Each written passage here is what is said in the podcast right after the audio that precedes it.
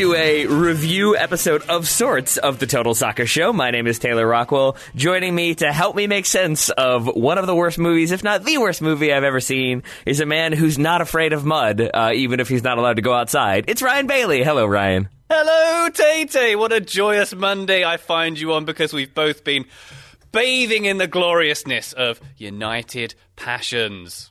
Oh, I mean, I, I appreciate your hyperbole. I can't, I don't even know if I can get up to that level. I have listened to movie review podcasts before in which the hosts complain about the length of the movie and how, like, I kept checking to see how much was left and I was only 20 minutes in. I have never had that experience. If I'm in a movie, I'm just sort of into it until it's over. This was the first time that I kept pausing and being like, there is an hour left of this? how is that possible? It, it just kept going. Ah, the movie with no story that keeps on going. Wonderful stuff. So I'll, I'll start by, by saying this is this is a bad movie. United Passions, for those who aren't aware, is the FIFA. Um, funded movie that came out in 2015, June 2015, um, and basically tells the story of FIFA from its inception to its glorious uh, unveiling of the 2010 World Cup in South Africa. Because what a climax that was for the FIFA story, um, and it's bad. And so let's start off, Taylor, by saying what are the, your previous worst movies you've ever seen? I've got two candidates. One is a Robert De Niro movie called What Just Happened, which I looked up came, into, came out in 2009. It was about him being a movie producer, and it's the only movie to date that I've walked out of the theatre before it ended because it was so, so bad. Uh, the other one I'd say is Transformers 2 or any of the Transformers Yep. thereafter, which I think is something you've brought up on social media as It well is. because they are just absolute Michael Bay awful garbage.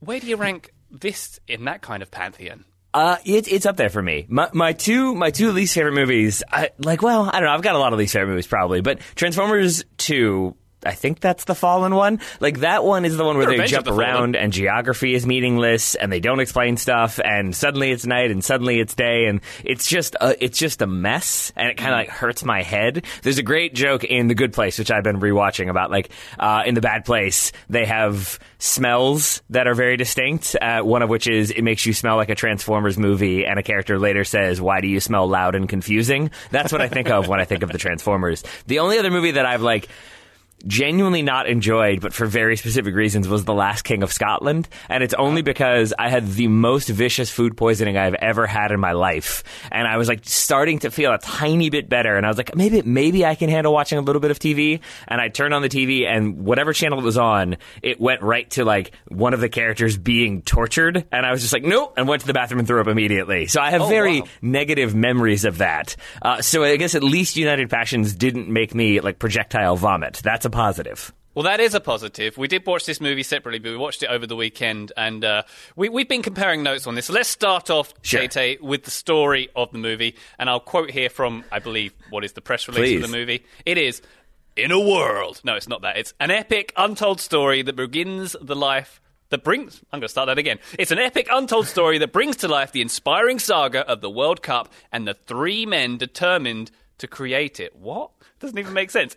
So basically, it starts off in 1905, and the English Football Federation, who, by the way, we know are evil because all English people are evil. We'll get Literally wearing a monocle. Literally wearing a monocle. and a really tall top hat. Also that. Um, uh, the, the, the English Football Federation reject to join this horrible, oh, this awful continental international governing body for soccer. So Robert Guerin forms Mm-hmm. FIFA. He makes himself the first president because, you know, that's the sort of uh, democracy that uh, carries Yeah. itself on through this organization. Exactly. Then we get to the uh, Georges Rimet era. Uh, Georges Rimet, played by Gerard Depardieu, who's actually quite a good actor who. Um, We'll get to the acting later as well. Mm-hmm. Yeah. In this, he, he uh, formulates the first World Cup in 1930 in Uruguay. Then we get to the João Havelange era. João Havelange, um, uh, a FIFA president who was played by Sam Neill.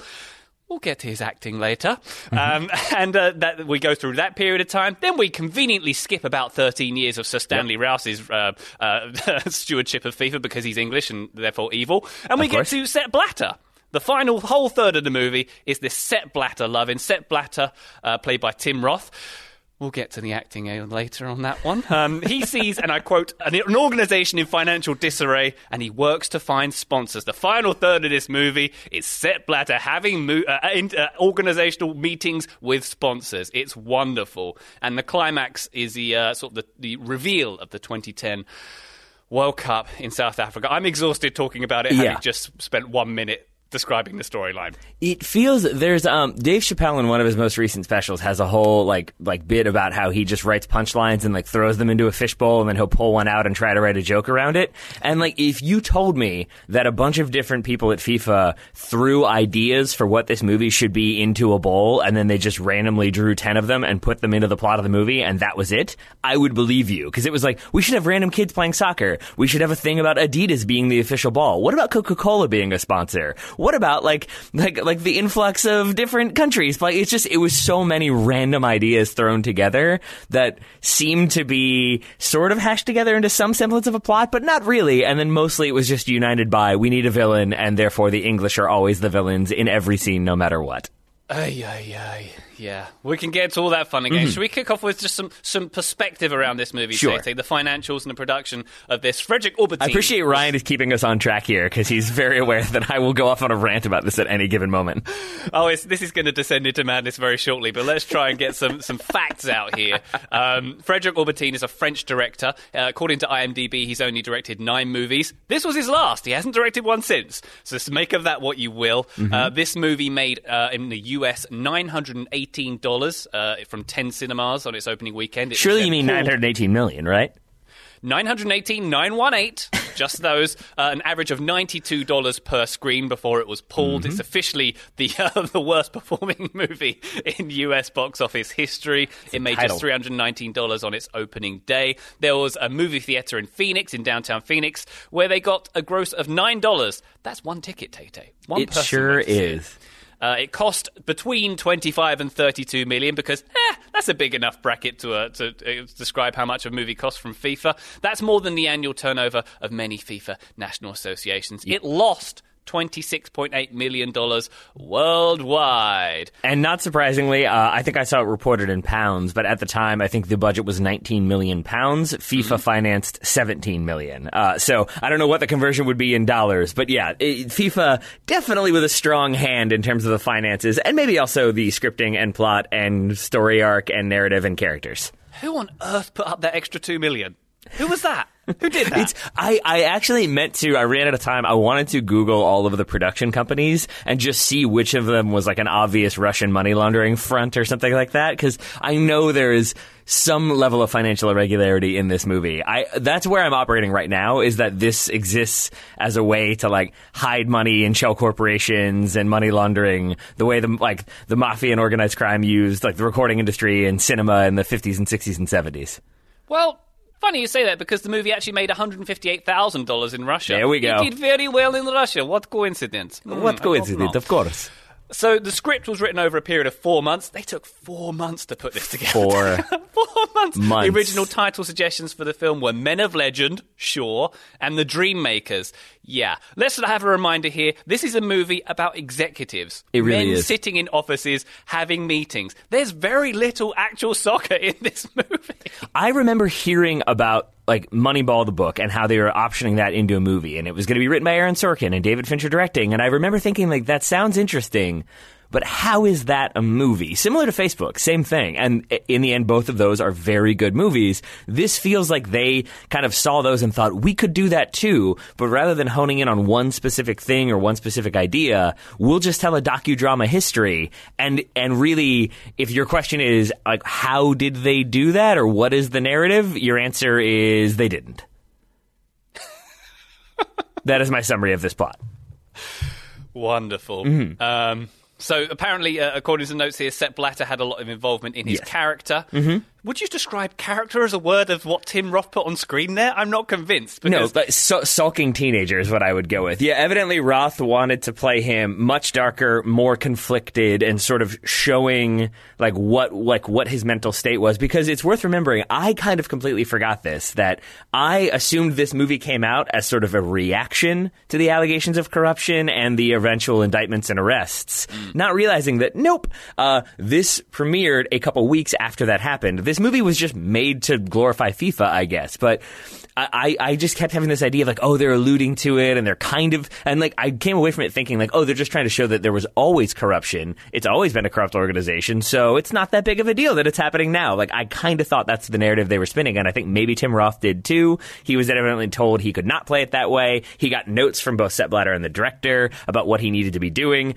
Uh, he said afterward, uh, I apologize. I didn't question the director. I didn't question the script. This is a role that will have my father turning in his grave. He basically Ooh. came out on a Reddit AMA and said, like, basically, I was trying to put my kids through college. They were both going to expensive universities. This allowed me to do it, so I don't regret it for my, for my family. I do regret it from an acting perspective. And, like, basically, it was a terrible experience for, uh, like, a year of my life. So Tim Roth is a good actor. We can he agree is. on that, right, Tay? But in this movie, would you describe what he is doing as good acting? No matter what notes he's had from Sepp Blatter, he just sort of he talks at half the volume of mm-hmm. every other character and doesn't show any emotion whatsoever. If if this movie is intended to show that, there, there, was little, there was some corruption going on in FIFA, it's everyone else was corrupt. João Havelange was corrupt, but Sepp Blatter was a you know, he was a, he had a heart of gold. He was doing everything he could to battle against this corruption, which, as you say, this came out uh, within within weeks of the 2015 FIFA corruption scandal when all the uh, executives were hurried out of that Swiss hotel under big white sheets. Yikes! Um, yeah, and, uh, and and but Tim Roth's performance here, he just sort of mumbles everything, and one of the things I want to get to in, in this in this review I put in uh, in, in quotes, his accent. Mm-hmm. He just he kind of does a little bit of Swiss French, yep. Then just gives up and goes straight English for yep. the rest of it. Doesn't even try. Yeah, I mean, I mean, Sam Neill in a similar boat. Sam Neill was like clearly filming Peaky Blinders at the same time yes. as this, and was just like, "I'm doing the same Belfast accent. I will occasionally add in maybe a slight Brazilian inflection, but that is the most I will concede in terms of playing João Havelange, a Brazilian."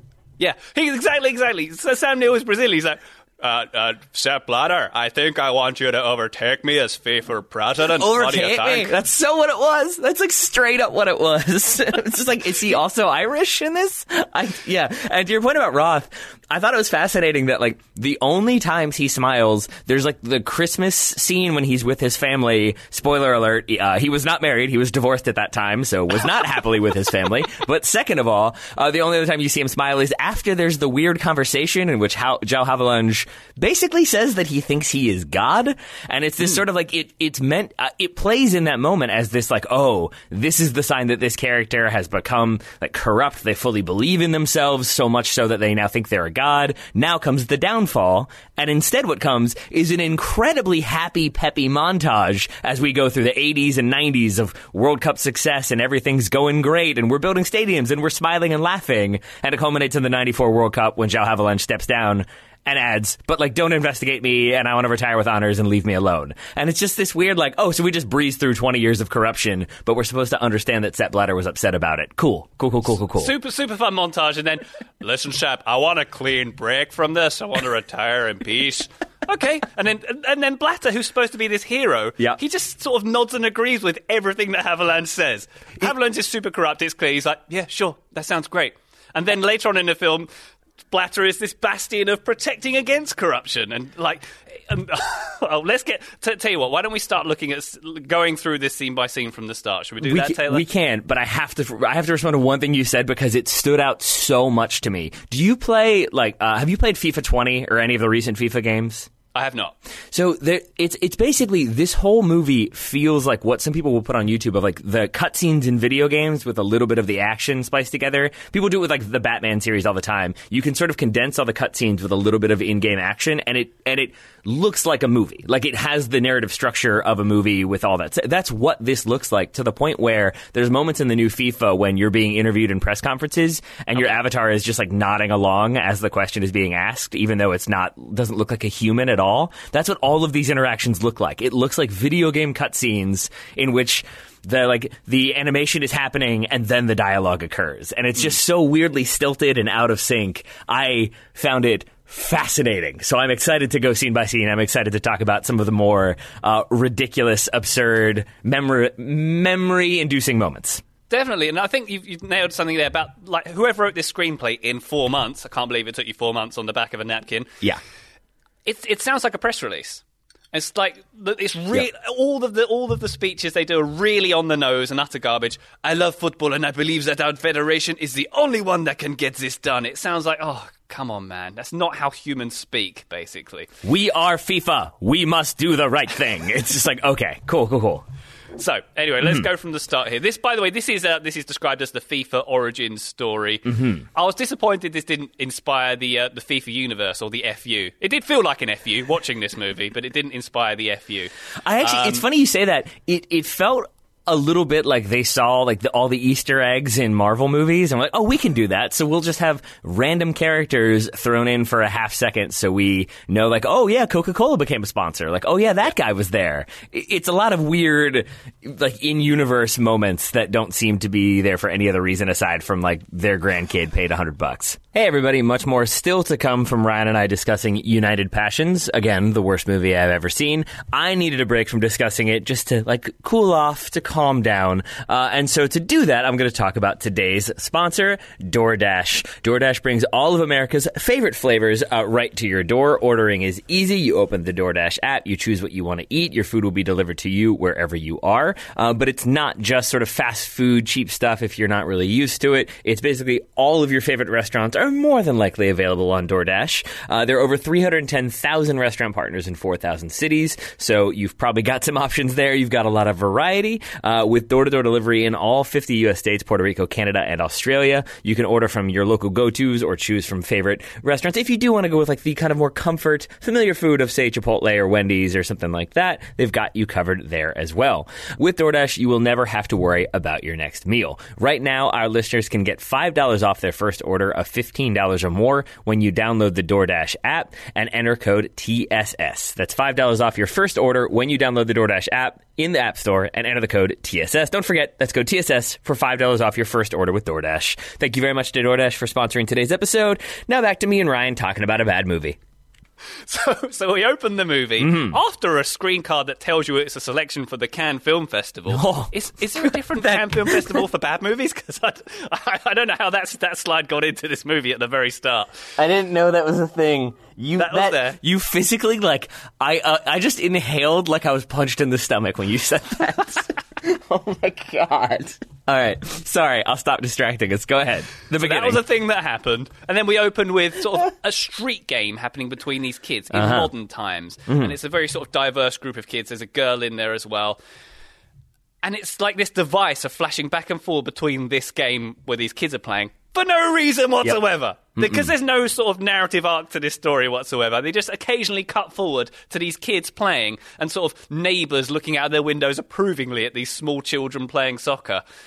Why was That that, a thing in this movie, Taylor? So I, for a moment, I thought that was actually going to be a really interesting thing. I thought it was just going to be kids, very like uh, multi-ethnic. As you said, there's there's the one girl who keeps getting scored on, and then you just like at the end she dribbles through the entire team and scores, and she wins. Hooray! Spoiler alert. I'm sorry for spoiling the uh, the amateur pickup She was very selfish in that move, by the way. It and was. loads of open passes. It was. It was also once again we have our recurring theme of uh, movies don't know how to depict goalkeeping. Uh, you can never have a goalkeeper actually look like a goalkeeper when they're trying to save a shot. Uh, but that aside, I thought it was going to be really interesting, and it could have been interesting because there's no dialogue at least in the first like half of those scenes. It's just kids playing soccer, and if you had just shown me like kids don't you don't even need to speak the same language. You don't even need to be from the same backgrounds. Just go out you've got a ball and you can play. I didn't need the adults smiling and cheering and the the mechanics stopping to watch. Like that like you could have just shown me kids playing as a way to remind us like the simplicity of the game and what Yeah. it represents and why it's so important to humanity.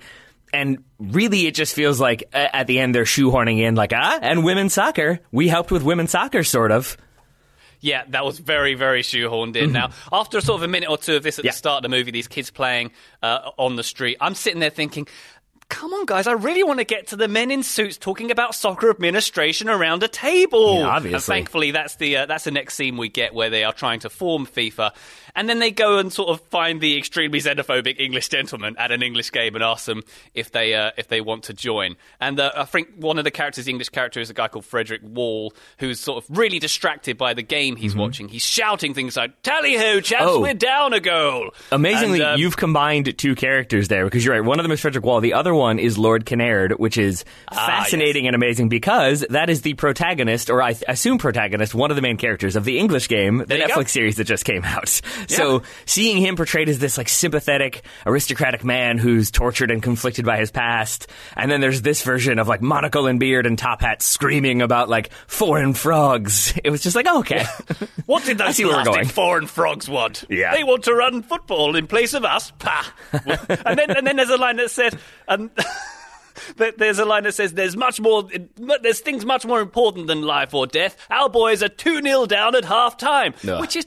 T- directly taking a Bill Shankly quote and Yep. sort of anachronistically putting it back to uh, and making it worse at the same yeah, time. making it much worse. And then once the uh, sort of FIFA guys go away, and they say, "We're going to run this. We're going to make this FIFA thing anyway." And the quote, which I looked up and went back and said it, it said, "That will knock the Brits on their English asses." Mm-hmm.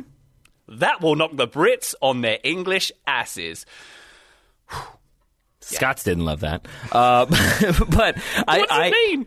That scene was also uh, phenomenal because we have the first president of FIFA appointed because he was the least drunk, and we have another guy who raises his hand about like I think he's like, "Do we need a, a treasurer?" And they're like, "It's you now." And it's like, "Oh, it's Yeah. good to see that they just willy nilly handed out positions for the entirety of this organization." It was always just sort of cronyism, and whoever was around, whoever was friends with the president, got to have the cushy jobs. Start as they mean to go on. I'm a random Dutch guy. Can I be your treasurer? Sure, it's you now. Haha, let's drink some more.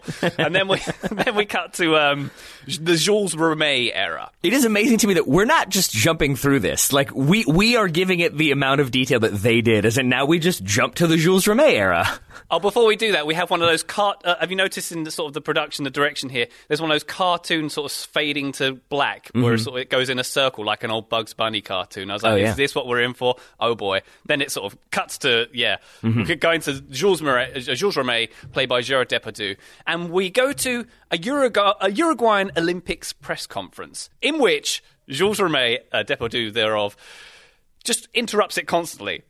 And sort of Mm-hmm. astonished men in monocles to turn around occasionally, but it's like, this is okay. This is a, a, a press conference held by a different organisation, but you can constantly shout out about how they're not looking after the game well enough because you want to start your own competition to rival them. Yeah. Okay. And and here's the thing that like this is what I was saying earlier with like the Moneyball thing. Like if you take any of these individual scenes and made them into a movie, I genuinely think you could make really interesting movies. You could have like a, a FIFA cinematic universe because in this moment, I think what's happening there is historically Rimet and the gentleman who like founded the Olympics uh, feuded a lot because they wanted like supremacy of the sports. They wanted their organization to be the dominant one. And so what you're seeing there is that rivalry of he's basically criticizing the Olympics for not having the best teams involved. And there was that rivalry. And you could have had this whole like the ma- machinations and the mechanics of how do you like beat this other organization to organize this event that brings the world together. And instead it just sort of like happens in five minutes with a bunch of cutscenes and uh, like very shoehorned in characters being introduced. And then suddenly we're at the 1950 World Cup with a bunch of CGI. We've jumped over the 1930 and everything. Yeah, just straight to 1950. It's got, oh, I we- we did have yes. a, before before we got to 1950, we did have a scene where we established that Nazis are bad, but not as bad as Oh my- English people, right? Oh my god. Oh my god. Uh, I mean, first of all, like I get, I get what you're trying to do. And Jules Rimet, uh, to his credit, had like he, uh, his club that he founded, Red Star, uh, were founded on the belief of like you couldn't uh, discriminate based on like ethnic background or race. Like it had, you had to be sort of like like you were supposed to represent like ideals of humanity. He is like that is true, but the way they have him as this sort of all-knowing being, the only person in this movie who knows more than Jules Rimet is his daughter, and that is the other thing that I watched with my wife. We both. I wouldn't say offensive, but I found so frustrating is that it, it again does that thing of if we make the woman know everything, then we're being feminist and like we're being like gender equality. And it's just like, no, you're just making a woman who knows everything. Like you're making this completely unrealistic character who only exists to show how bad other people are, specifically the English. I found, I found that whole thing very strange, especially because if you read stuff about him, not a whole lot about his daughter gets included in there. So that feels like a thing that was sort of added in by the Rimet estate almost His after daughter, who, has um, a properly English accent as well. Because Oh, yes. sure, Yes. um, because everybody seems to. And uh, she has a she has a scene with a very very racist Englishman who says things like "natives of Africa are stupid and undisciplined." Don't you agree? And sort of Rimet comes over and says. no, I don't agree. Yeah. And that's sort of the sum total of that scene. But it doesn't like, and that's it. And that character doesn't come back. There are so many moments in this. There's the one when he keeps interrupting that press conference where there's a man who writes him a note and he reads the note. And then we don't really see anything else from that. I think that's supposed to be the president of Uruguay or the Uruguayan FA, but it's just so many scenes that exist just to show, like, oh, look how good this guy was. Like, it doesn't come back to him realizing that he needs to do something to promote racial equality. Same thing with the World War II one, where we hear the story of, of the death match, uh, which then became Escape to Victory, starring Michael Caine and Sylvester Stallone. We talked about that last week.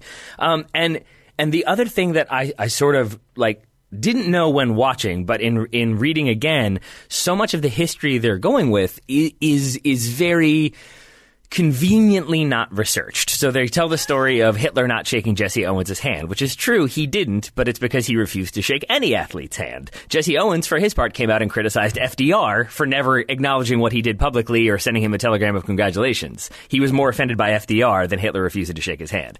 And in this one, with the death match, like, I, I feel like I'm defending the Germans, and that's not my intent, but that's just, it's, it's an apocryphal story that was spread by Stalinist propaganda. Yes, they played this game. Uh, it was like a bread factory founded uh, FC Start was the Ukrainian team. They played this game. The Ukrainians won. They were playing against uh, like Nazi officers. Um, but the story of them then being assassinated or executed afterwards for failing to comply with threats of intimidation and that they throw the game, not true. That didn't happen. Three of their players were arrested a year and a half later and executed. Um, and they were obviously atrocities. I think half the team ends up getting arrested, but again, that happens months later, and it's for their connection to a different team. And so it just feels like they wanted to combine all these events to create this one narrative of FIFA like exists to like f- confront these evil actions and also defend the world by bringing us all together and it almost becomes this thing of like we have to have soccer, even if it's at the expense of like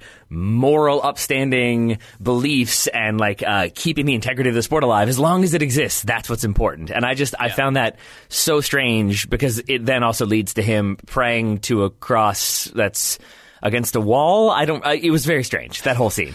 So this this is the period of the movie I like to call sad Jules Rimet. Mm-hmm. Um, he sort of gets very sad because Nazis are bad, but not as bad as English, of course.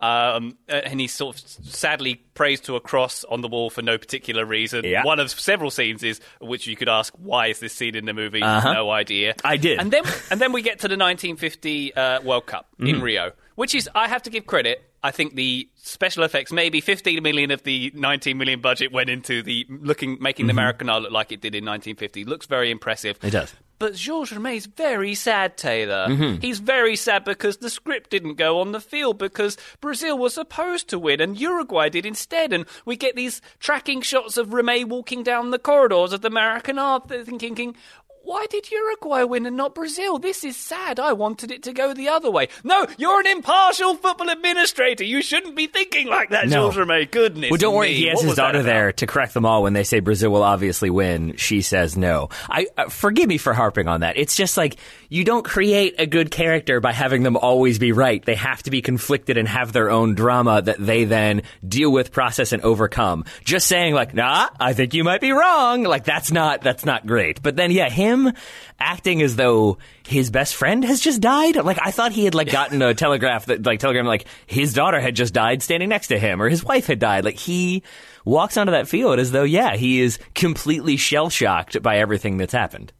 But yeah, and no reason for that to be. There's absolutely no reason for him to be upset, and it's not explained at all. And then we get a few years later. I think it's 56 when we. Before we jump to that, may I just add that the great moment, I think this was pointed out by an article in the Irish Times, that like in this scene that's supposed to show the gravitas of the moment and how shocked he is by what happened in 1950, he hands the, the World Cup trophy to the cap, uh, captain of Argentina, who's a white guy in the movie, uh, mixed race individual, and like very important for that, uh, for like for where he came from and his background. But I think because they were so focused on the upset, they chose not to cast an actor who would have like conveyed the significance of the moment. Oh boy! Mm-hmm. I haven't seen the actual footage of the uh, Uruguay taking the trophy in 1950. Was it just handed to them casually on the field by a confused-looking man? Oof, I don't know. It certainly wasn't handed to them by a 300 pound man because Jules Rimet was, uh, from everything I've seen of him, fairly skinny. That felt like a Gerard Depardieu decided, uh, I'm going to be a heavy man for this movie. Well, and Tim Roth, by the way, has Sepp Blatter very generous on the on the Yeah. line and, and the hairline, I Yeah. would say as well. Yeah. But uh, All right, we sorry, get- yeah, continue. We get to 56, and I think it's Rimet's funeral, and his daughter once again gives a speech at his Mm-hmm. funeral. It's not about Jules Rimet; it's about how great the World Cup is. Of course. Of course. It has to be. Because that's how we transition into uh, meeting João Havelange. We meet Oh, him yes. on an airplane. Do you know how we meet him, Ryan? Do you remember how? Oh, we're we talking to the evil Sir Stanley Rouse? Who flicks his newspaper to get his attention? Yes.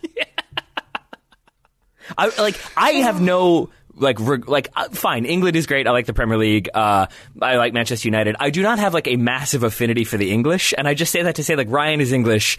You might be thinking. Like oh he's he's taking such offense to the way the English are portrayed. They are literally evil every time there's an English person on screen. They are mean. They are racist. They are dismissive. Like it is absurd how badly the English are portrayed in this movie. It's really bad, and even even the achievements of the English are sort of really glanced over. Like all- lots of the other World Cups, they- they've used sort of this nice FIFA um, footage of the goals going in and the celebrations and stuff. When it comes to the 1966 World Cup, it's black and white. You're watching it through the window of a street with all these sort of people, while uh, substitute by the Who plays. I don't know why the Who licensed this song for this Oh, movie. also that mo- that song released in 1968, which seems nitpicky, but like again, just find a, mo- a song from 1966. There had to have been a very popular song during the World Cup that people remember. Yeah, and it just you know that's com- any uh, English achievement is completely glanced over there. And Sir Stanley Rouse, who um, who Havelange talks to on that aeroplane, uh, he served as FIFA president for 13 years. He presided over four World Cups. Barely gets a mention apart from being an evil character on an aeroplane. That's about it.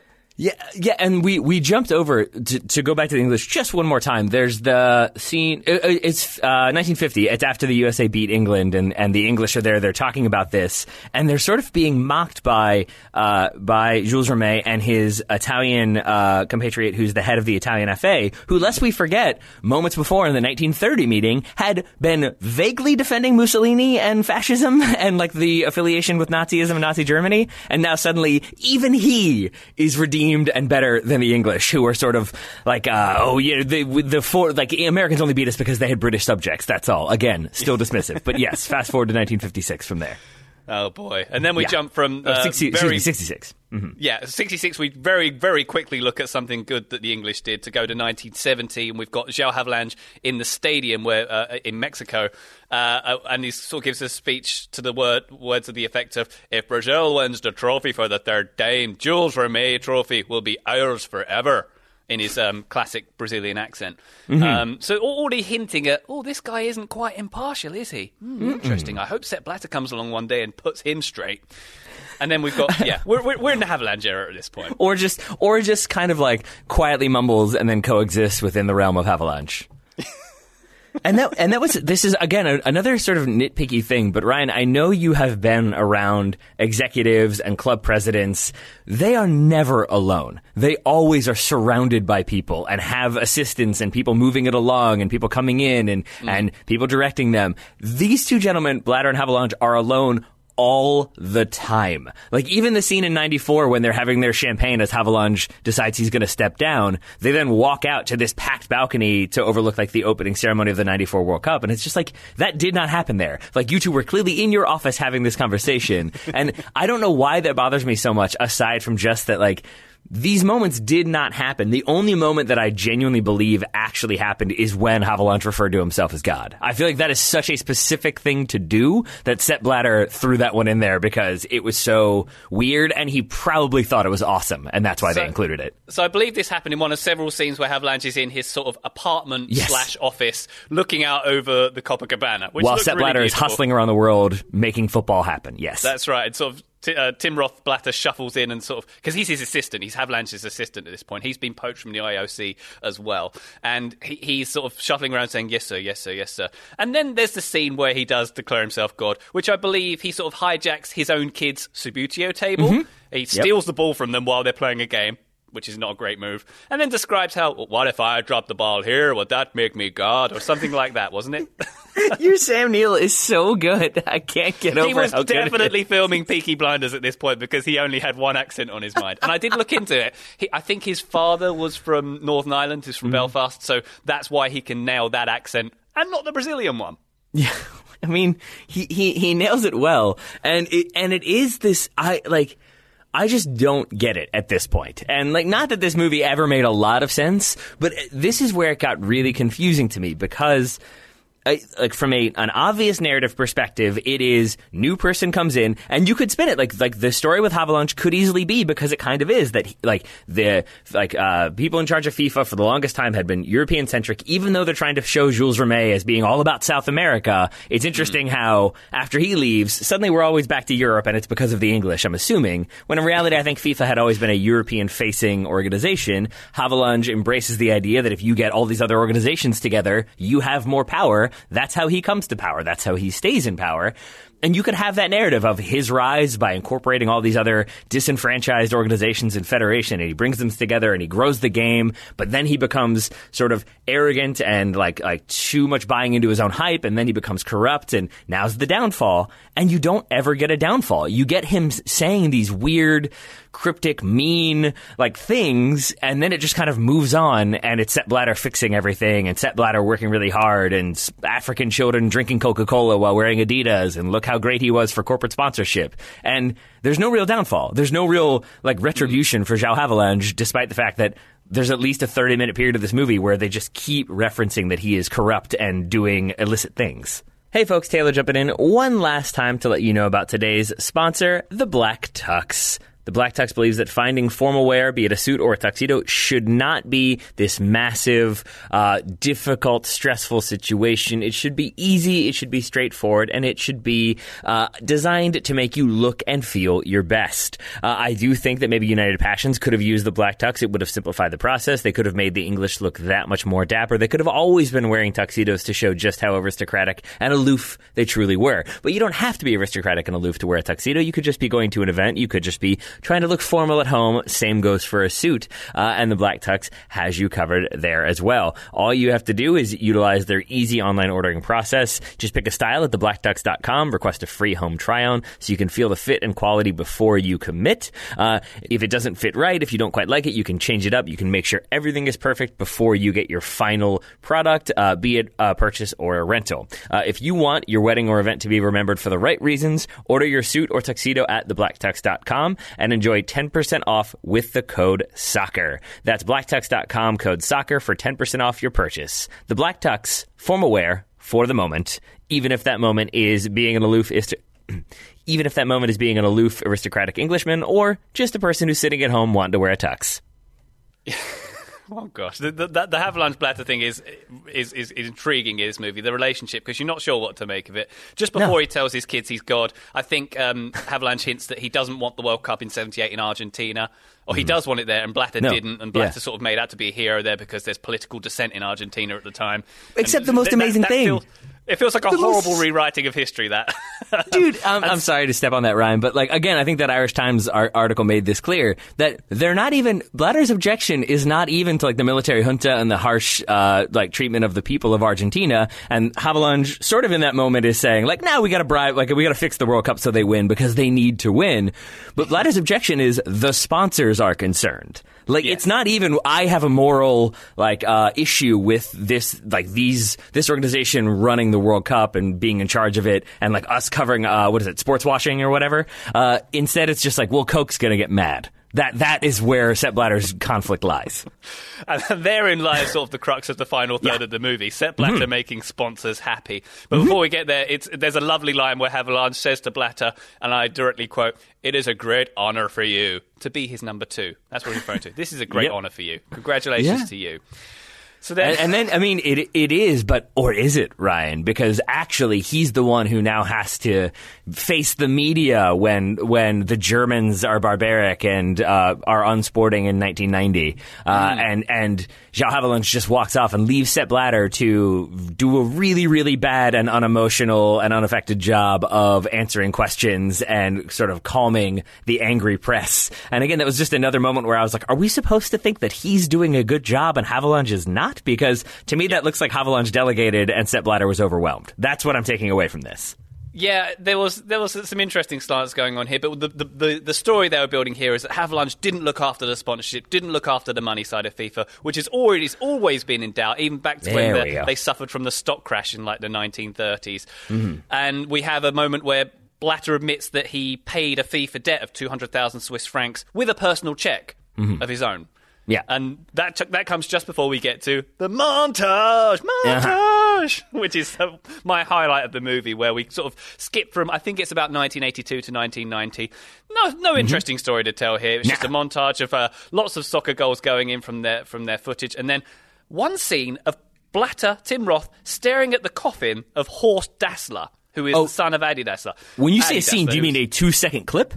A two second clip and Yeah. just a look, him looking at a, a coffin of a man who is not explained who he is. I had to look Yeah. up that he was Adi Dassler's son. Uh-huh. Just completely unexplained in there. It's like, oh, now I'm getting the sense that Adi Dassler really important to the history of this game. When Havelange is elected president, I forget what year that happens, but he afterwards, it's again shoehorned in. Uh, uh, Horst Dassler is there and comes down and shakes his hand, and Havelange just says like Dassler, and then he walks away. And I was like, okay, so I guess they just wanted us to show that he knew Adi Dassler. That's who I thought it was, and I was like, man, he looks good for for when it is. And then I realized, yeah, afterwards, I googled it today. It's his son. You're correct, and that was Yeah, yeah. just some some strange. They did use a lot of showing you the name on the casket to tell you who was dead. That was a nice Yeah. little touch that they they went with. There was, yeah, a lot of showing you things very on the nose, very Mm-hmm. obviously, both visually and in the screenplay here. So then, t- Taylor, we get to the final third of the movie. Finally, we're all we've been looking at our watches. We've pulled this movie ten times to go do something else at this point, but we're in we're in the Blatter territory. Mm-hmm. Oh, I paused uh, about 15 minutes in to go pour a very tall glass of whiskey. My wife was watching me. I was like, I, I, I need to drink. this is the only way I'm Oh, going to get through this. Very good, very good. Yeah. So then we get to the, the crux of the story, which is Blatter saving FIFA by dealing with sponsors. And we get to this crucial scene in Switzerland, in a parking lot in Switzerland, where, Oh, Blatter Mm-hmm. meets an Adidas executive who opens the trunk of his car to show him um, boots. That, no, that's that's Horst Dassler. That's Dassler again. that's Dassler. is- Oh, so this came before the montage. Okay, I'm getting Yes. confused here. But there's this scene. So this must be when he was still number two. But he, th- there's this scene where. Yeah, it, it happens like it's a really shady deal in a parking lot in Switzerland. We know because Yeah. there's a Swiss fa- a flag in the background and it looks like someone's milking a cow or something. It looks like he has a bunch of um like bootleg Adidas gear in the trunk of his car that he is trying Yeah. like that's literally he opens his trunk and has a bunch of Adidas gear and he's like ah and it's like this is how you did the sponsorship. Yeah, and, and he's like, how, how much will it take to kid out the Argentinians? He's like, 10,000 pieces. okay. And it's, it's completely bizarre. And then they get to the scene where they make the Adi- they, sh- they show off the Adidas Tango ball. And mm-hmm. they do this like it's some completely revolutionary thing that happened in soccer. Yes, the Adidas Tango ball is an icon, but they build it up like this ball is a character. Like it's something that's revealed and completely changed the direction from there on. And we get the Horst Dassler sort of, he unveils this plaque that shows a picture of the ball. He didn't bring the ball, just a picture of it. Yeah. To show, to show Well, obviously. And it's like, you want wow. the actual ball? Get out of here, Ryan. That costs money. Uh, yeah, I mean, which may well have been the case. Would you, like honestly, with this movie, um, I know they had a budget, uh, but it sounds like most of it was spent on uh, lavish hotels and uh, like first class accommodations for all the FIFA executives as they watched the filming happen. But here, Yeah. like, would you be surprised? I'm not saying this actually happened, but would you be surprised if you learned that like they couldn't get a recreation of that ball? Uh, Adidas wouldn't give them one or whatever, and it was too expensive, so they just printed off that poster and were like, just have him show him a picture of the ball. That'll be fine. I think it could have been a it's lunch in half an hour. Let's just get this done situation. That's quite possible. That's quite possible. Yeah. But then then comes sort of the, the, the rise of Blatter as he is he Mm-hmm. is appointed um, president. Apparently, not many people want him to be president, and he barely survives a re-election bid as well towards the end of the film. Oh, but my there's this whole sense that. Um, that Blatter's battling the corruption that he's inherited. Yeah. He's battling this betrayal that he's inherited, but he absolutely won't defend himself. It's uh, there's a scene where I think his secretary or someone else says the Federation is dragging you through the mud, and his immediate response is, "I grew up in a farm. I Yep. have no fear of mud." There's your introduction. That was Ryan's intro to the show right there. a, a, man who has no fear of mud. And there's there's two things I have to say about this for a moment. The first one, yeah, to your point about him not defending himself, the way the movie is absolutely framing this is as though he has inherited this corrupt organization with cronyism rampant, and all of these people want to kick him out because he is trying to reform. Yeah. And it is fascinating to see that narrative attempt to be spun, knowing that in actuality, there's a decent chance that it was the other way around, and those people were trying to get him out because he was so corrupt and was Havelange's number two and was his handpicked successor. And to see it spun as like, these people are all against me because I'm trying to modernize and like get rid of the money in the game, it's just like, well, we know that's not true. But the second thing, to your point about him narrowly escaping this vote of like no confidence or whatever he survived, Do you remember the lead up to that vote? The scene just before the vote happens? Go on.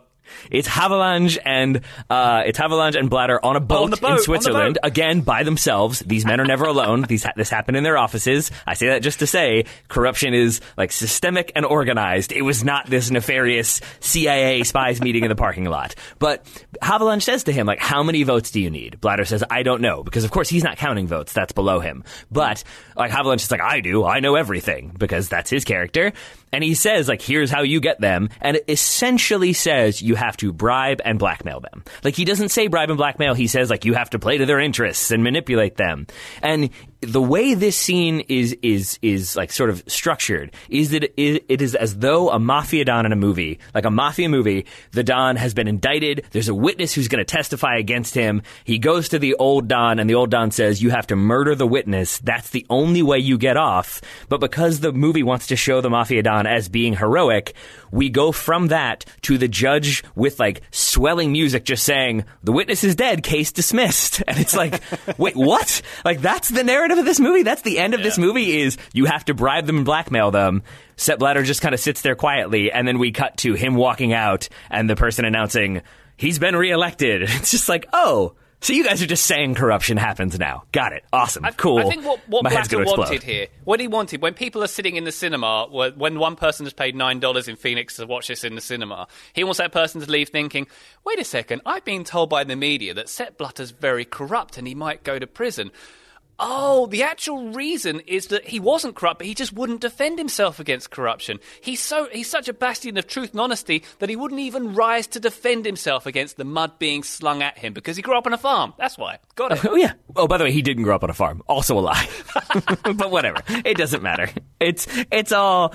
I just love whenever history movies add in that disclaimer in the front of like, oh, uh, some of this has been made up. It's like, well, we can just assume most of it if it's FIFA and this movie. And that does seem to have been the case. And I think reviews uh, from other people aside from ourselves sort of back up that this is less so a work of like historical accuracy and more so just kind of pure FIFA propaganda. Very much so. Very much so. It's. Uh, and it, it, and it ends with sort of that, that swelling triumph mm-hmm. of him being elect, re-elected in 2002 when he narrowly escapes. Um, that's supposed to be something we're happy to see, mm-hmm. I think. Uh, and then the, the final scenes are the an announcement of South Africa being uh, given the hosting duties for 2010, which I believe would have taken place in 2006. And we have an older João Havelange sort of sitting in the front row, giving him the thumbs up. You mm-hmm. did it, baby. Well done. And they kind yeah. of recreated the scene where they even had um, Tim Roth sort of ex- uh, use the same mannerisms and, oh, you're finding this out at the same time as me when he opens yep. the envelope. And they cut it in with the actual scenes, and oh, mm-hmm. it was a bit it was a bit heavy handed. And the Vuvuzelas in there just to make sure everything was pure yes. garbage. Yeah, and that is the, there is that running narrative throughout of um, João Havelange wants to embrace uh, smaller FAs and like the continents that haven't really been embraced. And the big thing with João Havelange, the way he gets elected in the first place, according to this movie, is by striking a bargain with uh, the African, like uh, like the head of the African FA, which doesn't exist. But there's one person who seems to speak for all of Africa. That would that would be Musa Sugu. Uh, I looked him up because I was like, okay, that must be some influential figure who like helped And he was like this organizer. I think of him as um, Jimmy Hoffa. Like he's like a Jimmy Hoffa organizer who made stuff happen. Nope, fictional character. Didn't exist. Just a person they needed to stand in to show, look, an African is being spoken to. Uh, and then that I think that is also why we keep seeing Sepp Blatter in Angola dealing with people asking like, when are you going to help Africa when it comes to football? While João Havelange shows up and then disappears. I don't really know what happened there, but we just keep seeing Sepp Blatter involved in Africa and what's going on in Africa. And I think it's meant to sort of show, and look, eventually South Africa gets the 2010 World Cup. It's all because Blatter kept his promises and worked so hard. Even though that's really not the way it was set up in the very beginning of João Havelange needing Africa to get elected. Yeah, and that, that point of making up executive, uh, sort of amalgamating characters together because that character didn't exist, is it because, say, if they put in Jack Warner or Tokyo Sex mm-hmm. Whale, great name, yep. W- w- they, they would have had problems maybe having those characters in there? Oh, yeah. That, that's, that is 100% what it is, is they know they can't include these problematic characters. I mean, yeah, at the, don't forget that, like, Jack Warner was the head of CONCACAF. They absolutely had many, many interactions, a lot of dealings between them. He is very much left out because I feel like that was one that they knew the writing on the wall. We know what's coming. Let's make sure Jack Warner is not involved in this to the extent possible. Oh boy. So one of my big problems is with this film Tay is that you know most films, even if they're documentaries, will have a, a narrative. They usually have mm-hmm. three parts: a, a, rise and a fall, a redemption of some sort at the yeah. end, right? So mm-hmm. some kind of character goes through a situation, comes out of it better. We don't really get that with this. It just ends. It just ends. It feels mm-hmm. like it's is it halfway through the story? We're not sure. There's no narrative at all. Oh, wow. I can't believe that they gave the World Cup to South Africa in 2010. I mean, sure, that's an achievement, but why is it the end of this story?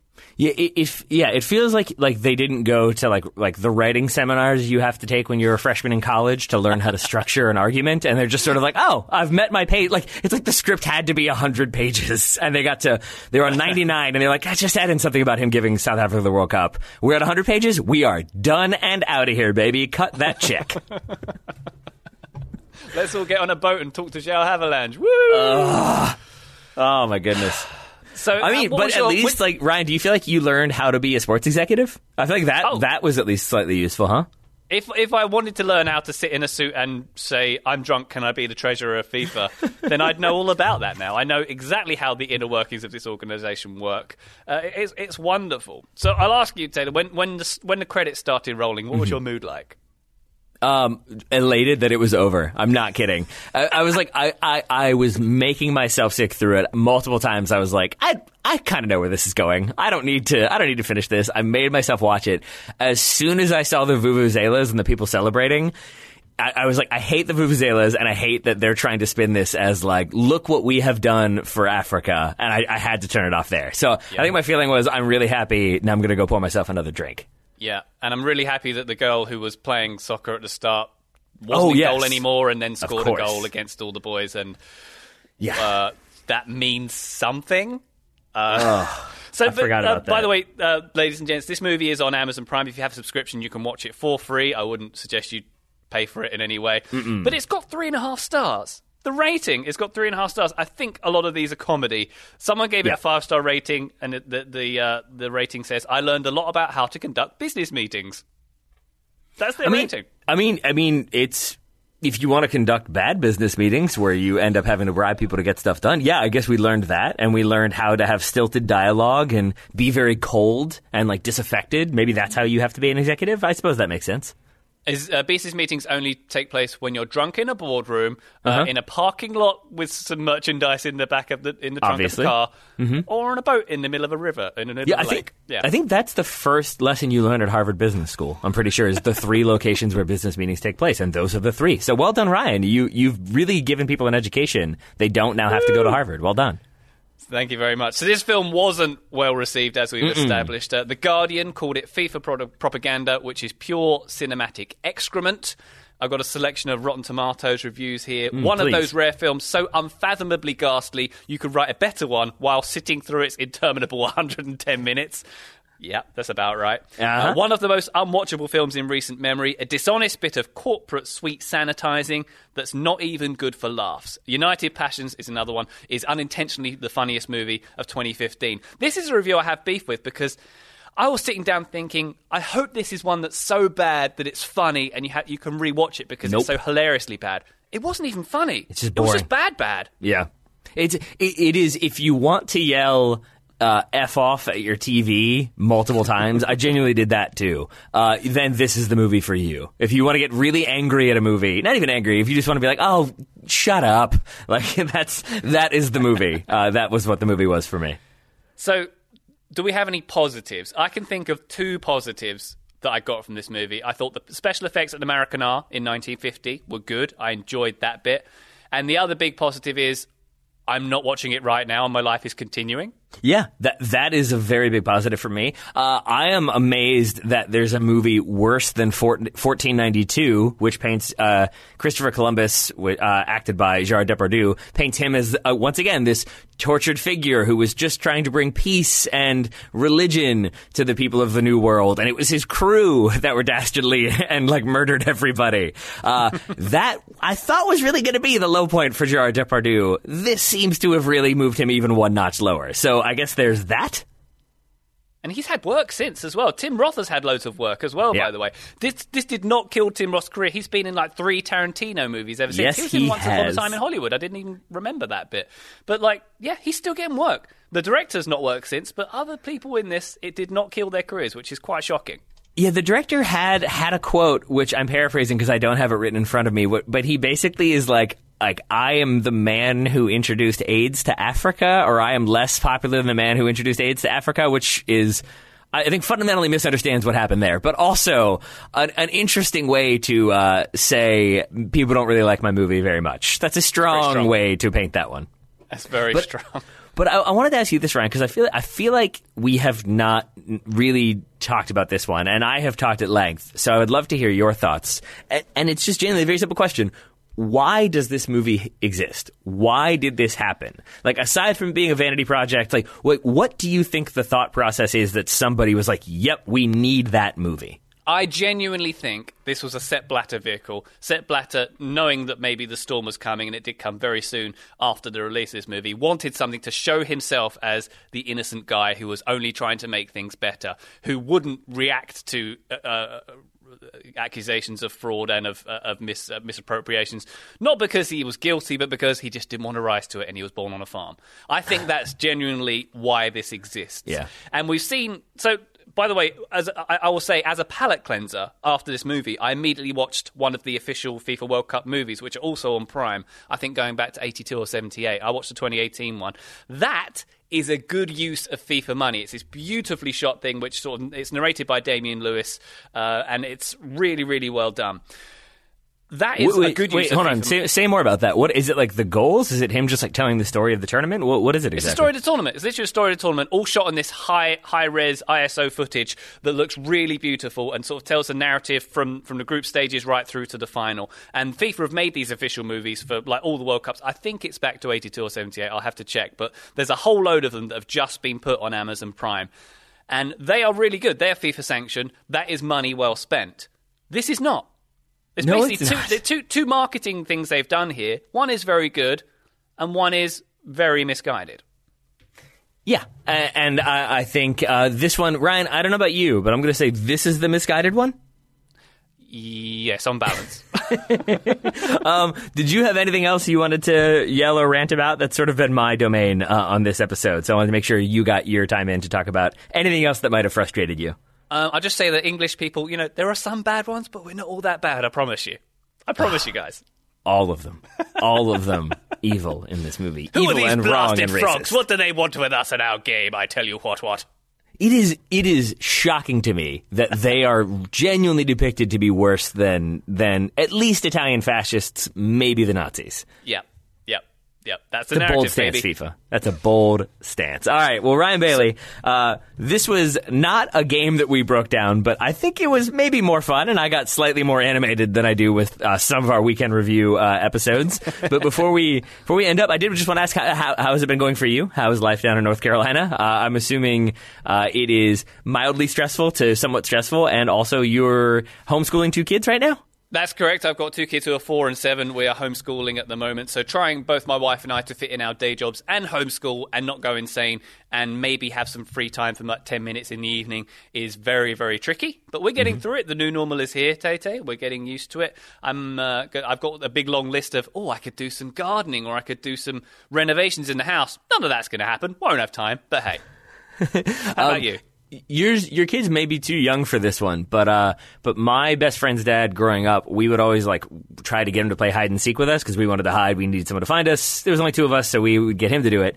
He never really wanted to, but when we convinced him to, he would basically like stomp around the house for 30 seconds and then just do whatever else he was doing. And then inevitably we would get tired of hiding and go fight him. He'd be like, Oh, you guys were so good. I couldn't find you. I just had to give up.